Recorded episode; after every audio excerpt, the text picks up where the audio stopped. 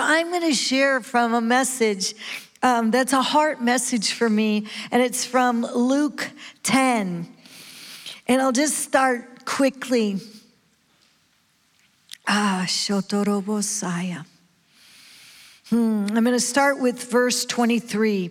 Then he turned to his disciples and he said privately, "Blessed are the eyes that see what you see. For I tell you that many prophets and kings wanted to see what you see, but did not see it, and hear what you hear, but did not hear it." And then he began to teach the disciples from the parable. It's a parable. Hey, of the Good Samaritan. And he said, on one occasion, this is a parable here, on one occasion, the expert of the law stood up to test Jesus. That's bizarre. Oh, how absolutely arrogant, crazy, bizarre is that? Hey, that somebody would stand up to test Jesus. Can you imagine that? That guy thought he was so brilliant and so amazing and so capable. He got up to test Jesus. At least he had the right question. What was his question? Somebody yell it out. Anybody? What was his question? Right. What must I do to inherit eternal life? That's a good question, at least. He was arrogant, but his question was right. What is written in the law? He replied. How do you read it? And he answered. What did he answer? Let's say it together. Oh, it's a little wimpy. Come on. Shakarabakaya. Love the Lord your God with all your heart, with all your soul, with all your strength, with all your mind, and love your neighbor as yourself. Now let's say it again slowly. Love the Lord your God with all your heart and all your soul and all your strength and all your mind, and love your neighbor as yourself. That's it. That's the punto final. That's what we need to know and what we need to live and how we need to walk. Radical love for God, not just with our mind, but with our strength, with our soul, with our actions, within truth. We read in 1 John, love looks like something. Love God, just love God, and love your neighbor as yourself. If you don't love yourself, you're forgiven you, covered in the blood you, then you won't love your neighbor. So allow God to allow you by his great grace to receive forgiveness for you. That's huge. I want to pause there for a minute. Because unless you understand that, it's going to be very hard for you to love your neighbor. Because you're going to feel so much shame and so much blame and not really understand who you are as daddy's daughter or daddy's son, that you're not going to be able to reach out there and love people like he asked you to. And love really is about what? How would you look at it? How would you look at love? What is it?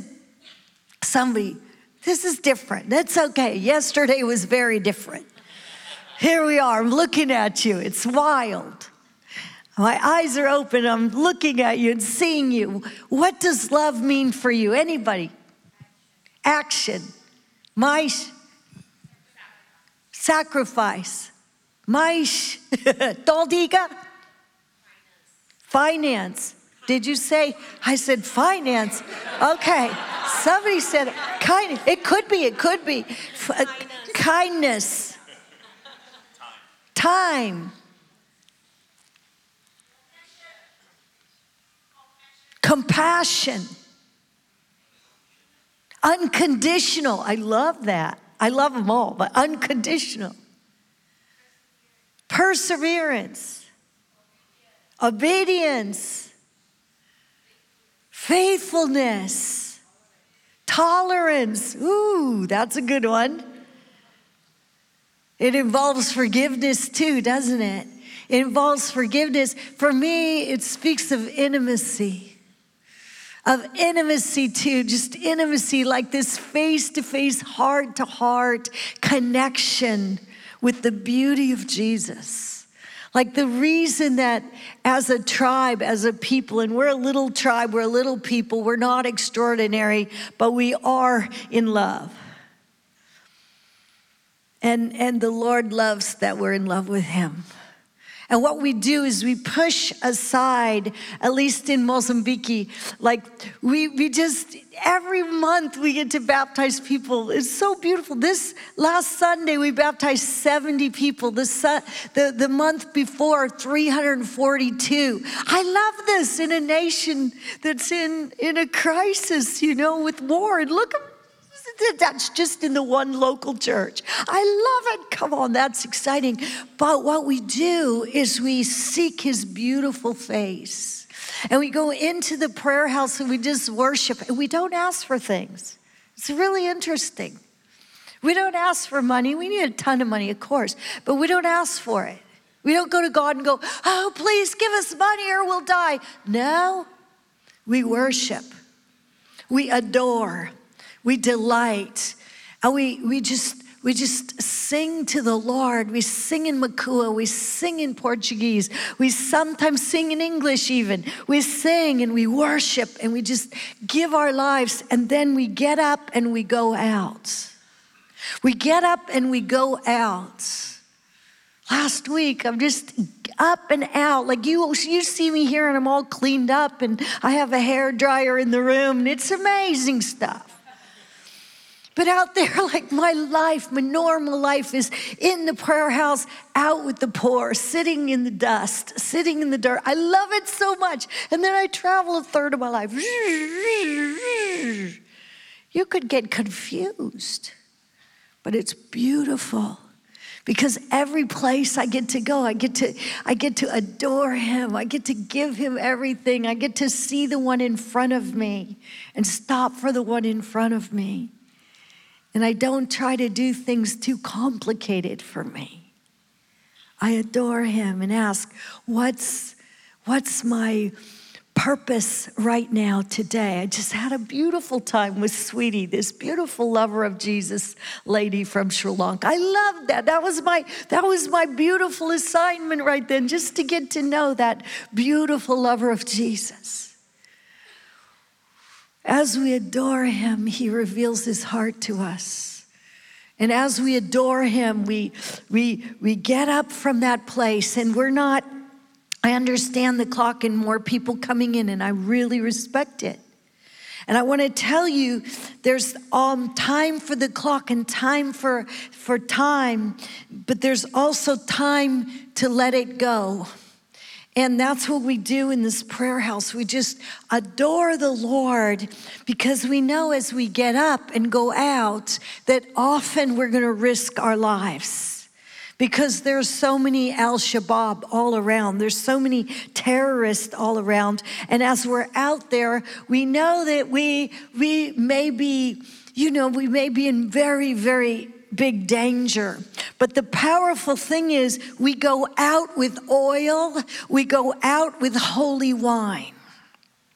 So here's the parable, and this is what we've learned and why we do things the way we do things as a people, and why I encourage you as a people to seek intimacy with him more than any other thing. Intimacy with Jesus more than any other thing. Let everything else burn away. Whether you're a physician, whether you're a professor, an entrepreneur, whether you're a driver, a pilot, a minister, whoever you are, let your life be filled with affection and adoration for the one who is worthy. He will strengthen you and he will empower you for what he asks you to do. And I'll tell you this parable, I know it really well. In the parable, there's a Samaritan that we hear about. But first we hear about a band of robbers, a band of thieves. Do you have any thieves in Singapore? You're very, very safe kind of group. But there are probably some thieves. They're probably very, very good. They're probably white-collar thieves, we call them. They do it with money and electronic transfers and such. But there are thieves everywhere. Well, in this story, there were a bunch of bandits, and they came, and this man is just walking, and he's going on a journey. Do you remember where he was going? You're like, what? It's an open book. Never mind. I'll share with you here. It's open book, really. It is. But he's walking here. I'm going to read it quickly. He answered about this love, this passion. That's the first point. Jesus said, "You've answered correctly. Do this and you'll live." But he wanted to justify himself. We often want to do that. Like, yep, got that. Ja, ja, ja. Yes, yes, yes. No, not yes, not enough, not a yes. In reply, the Lord gave him this story about a man going from Jerusalem to Jericho, and he fell into the hands of robbers. They stripped him of his clothes, beat him, went along, leaving him half dead. And a priest, what does a priest represent? A man from the church, or... I mean, in that culture would definitely been a man from the church, right? A priest, a religious man, happened to be going down the same road, and when he saw the man, he passed on the other side. So did a Levite. What does a Levite represent? You guys, you're so scaring me right now. You can talk. I asked for a question. It's okay. What does the Levite represent? The Levite was a tribe of worshipers.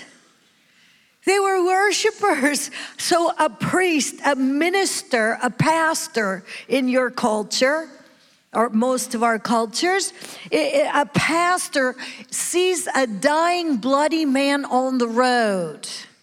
And you're in Singapore.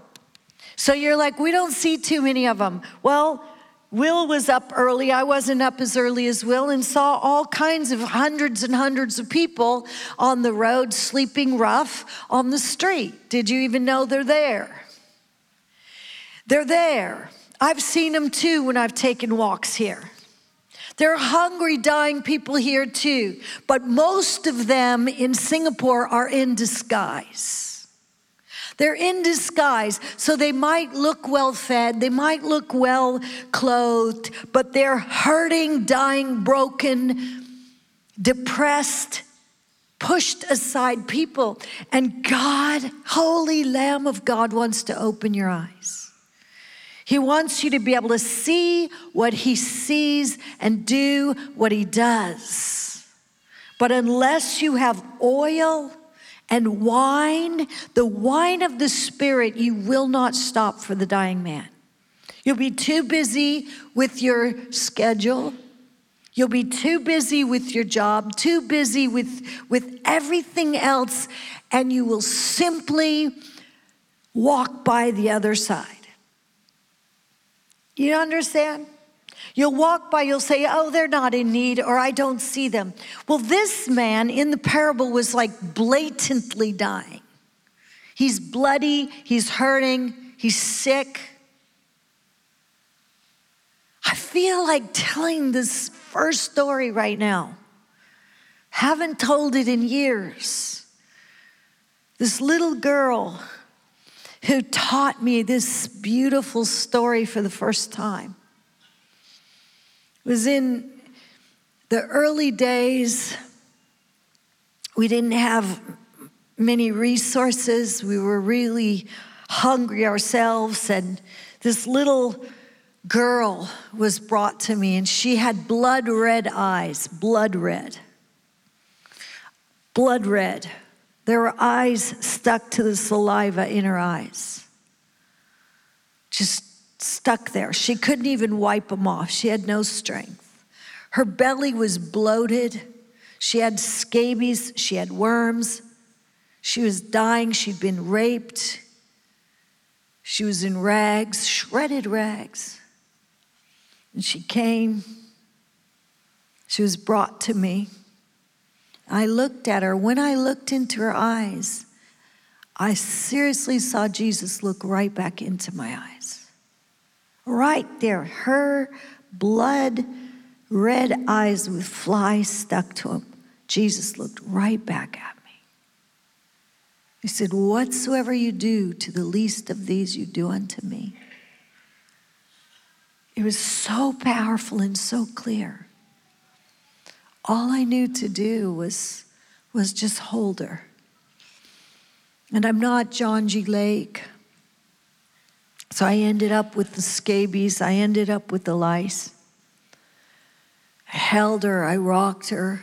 My little daughter, my little Jingying, her Chinese name is Jingying, Yan Ding, Yan Ding. Mine's, never mind. There's a Yan Ding too. Mine's Yan Ding. And hers is Jingying. Anyway, she looked at her and she said, Mommy, I want to give her my best dress. And that's what she did. She gave her her best dress. And we took her to the hospital and they said, just forget her. She's going to die. She's there. And then they said this to me. They said, just don't worry about it. There's so many more where she came from. Don't worry about her. She's going to die. Don't worry about her. There's so many more. Just leave her to die. And the Lord so clearly said to me, no, she will live and not die. And you will love her and you will raise her and you will see her know the King of Glory. And we loved that little baby girl. We loved her. She wasn't such a baby. She was already 10, 11. She had no documents. Oh, we raised her, and she texts me 3-4 times a week. She now has her degree. She's now becoming a teacher. She is now a mother. She is now a woman of God. She is now shining for Jesus. Hallelujah. She is healed and she is whole. This is what my Jesus does. And he's asking you to take away your blinders. Because we have blinders on, beloved of God. And in Singapore, it's very hard for us to remember the poor because we don't see them very often. But the Lord wants you not only to remember the physically poor, but to remember the spiritually poor. The people who literally are orphaned out there and don't know the King of Glory. And he says, now stop. Don't just, that. In my opinion, this man was rushing to a church growth conference, and so he didn't have time. And he had paid a fee to go to it. So he didn't have time, so he's rushing to the church growth conference. There's another theory that you could use is that he didn't have any oil. And because he knew he didn't have any oil, because he knew he had no intimacy, he didn't have any connection with the living God, he was unable to stop, because if he stopped, that man on the road would not be helped. You know where you are, whether it's a lack of oil or a lack of compassion or you're too busy, or you're too preoccupied, or you need new wine of the Spirit. I don't know where it is or where you are, or maybe you stop for the one every day. But it really is stopping for the one who is the one before you can stop for the one out there. Before we go on outreach, 3 days a week generally, we spend hours in adoration. And the Lord will tell us when not to go somewhere. And we'll find out we were told not to go somewhere. And then Al-Shabaab's right there. That's ISIS. They're right there, and they killed people right there where we were going to go. And the Lord will tell us in the prayer house, don't go. Go this place. Don't go that place. It's wild. We know in the secret place. And when you adore the Lord, you're going to know where to go. So in the story, the priest didn't stop. Isn't that sad? Are we so busy sometimes in our ministry that we forget what ministry is? Are we so busy with our programs that we forget what it really is? Para. Man. Manha. Slowly. Spend a little more time in the secret place. As you spend a little more time in the secret place, you'll go into the heart of God, and you'll be able to stop for the one in need. It's very, very critical. How does the church grow? We know that it doesn't grow because we have bigger stadium meetings. Stadium meetings are celebrations. They're beautiful. I love them. I love preaching in stadiums. Will loves preaching in stadiums. If you're a preacher, you love preaching in stadiums because you love God's presence and seeing tens of thousands or over 100,000 worshipers adoring the Lord. But it's not a place where it's just where people just run to Jesus. People run to Jesus slowly. They run to Jesus slowly as you stop for them, as you love them, as you see them, as you give them your time of day. In Singapore, your most priceless commodity in one of the richest nations on the planet per capita, your greatest commodity is your time. That's what you don't have a lot of. In Mozambique, it's a very, very poor country. One of the poorest in the world. We have lots of time. Lots of time. Time is money. You will be like, well, then we should be wealthy. We have so much time. You could just, you go visit somebody. They'll just keep you there for 3 hours and tell you to spend the night. It doesn't matter if they even have food. It's like time is just abundant in every way. God wants a little bit more of your time. You're very good with ofertas. You're very good with sharing and building and growing like that. God wants a little more of your time. He wants to press you in for a little more of your time. Not right now because there's another service coming. But He wants it.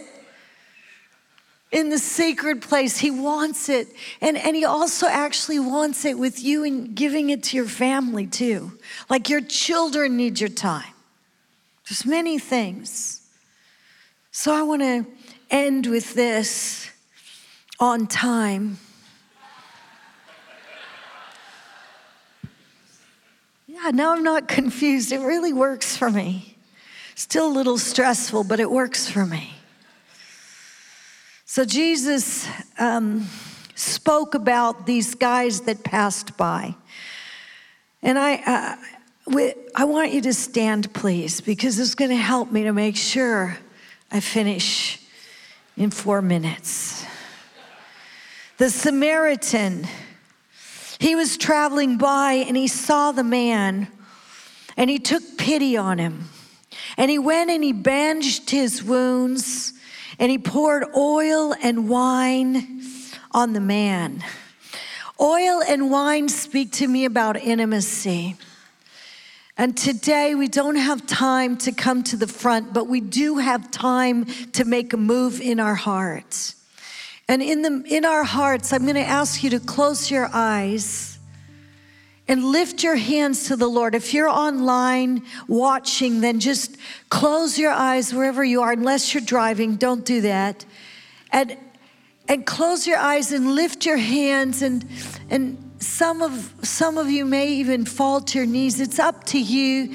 And ask God, first of all, to consecrate your heart, to give Him the time that He wants in the secret place, face to face with Him.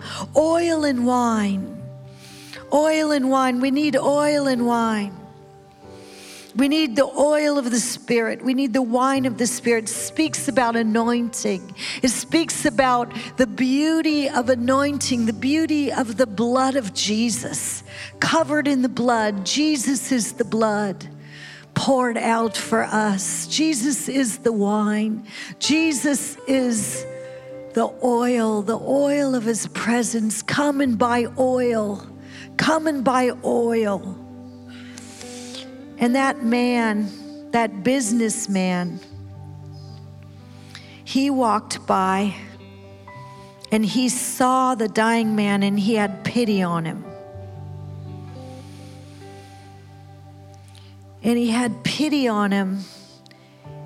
And he went low. He got down on his knees. The man was in the dirt. I've been on that road many, many times, more times than I can count. Israel is my other home outside of Mozambique. And I got down on my knees so many times in that place, just trying to feel what it was like in the heat of the day with the flies, with the dying man just there, beaten by robbers, thinking how could anyone walk by on the other side? But they had no oil, they had no wine. So they couldn't stop because they had no means and they were blind. They were blind, they were blind. Put your hands on your eyes right now. Ask the Lord for ISAP. Maybe you're just hard of seeing. Maybe the people's disguises, maybe the Gucci and Armani and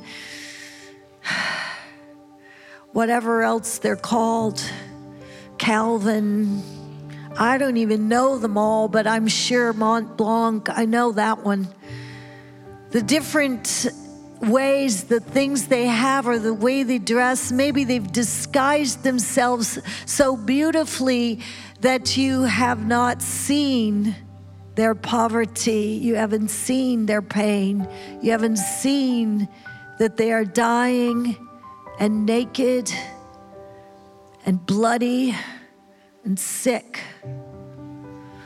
So ask Jesus right now to open your eyes, that you would stop. So that man stopped. That Samaritan man stopped. And he poured oil and wine on the dying man. He put him on his own donkey. He brought him to an inn and he took care of him.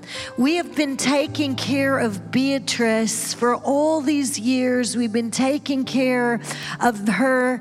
And now she's a young woman and now we're sending her to another course. It's not like you just do it for a while. It's a lifelong thing. You disciple someone, generally lifelong. I have disciples I've been working with for over 20 years now. I'm telling you, it's a lifelong thing. He took him to the inn. He said, I will pay. And some people it's shorter, some it's longer. And he took out 2 silver coins. He gave it to the innkeeper. Look after him, he said. I will return. I will pay you back. I'll reimburse every expense, anything it cost. I will do it. Which of these 3 do you think was a neighbor to the man who fell into the hands of the robbers? And I want to ask whichever pastor is ending this service right now, I want to ask you to come and together with this beautiful congregation, Cornerstone, this family of mine, my Asian family, I want you to answer the question together.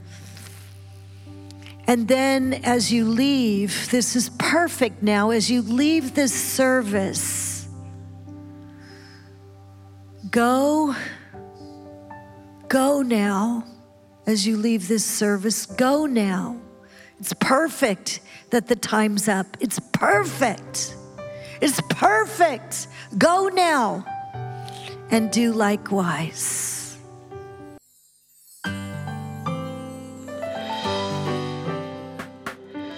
just listened to a production of Cornerstone Community Church. Please note that all unauthorized reproduction, distribution, or sale of the recording is prohibited.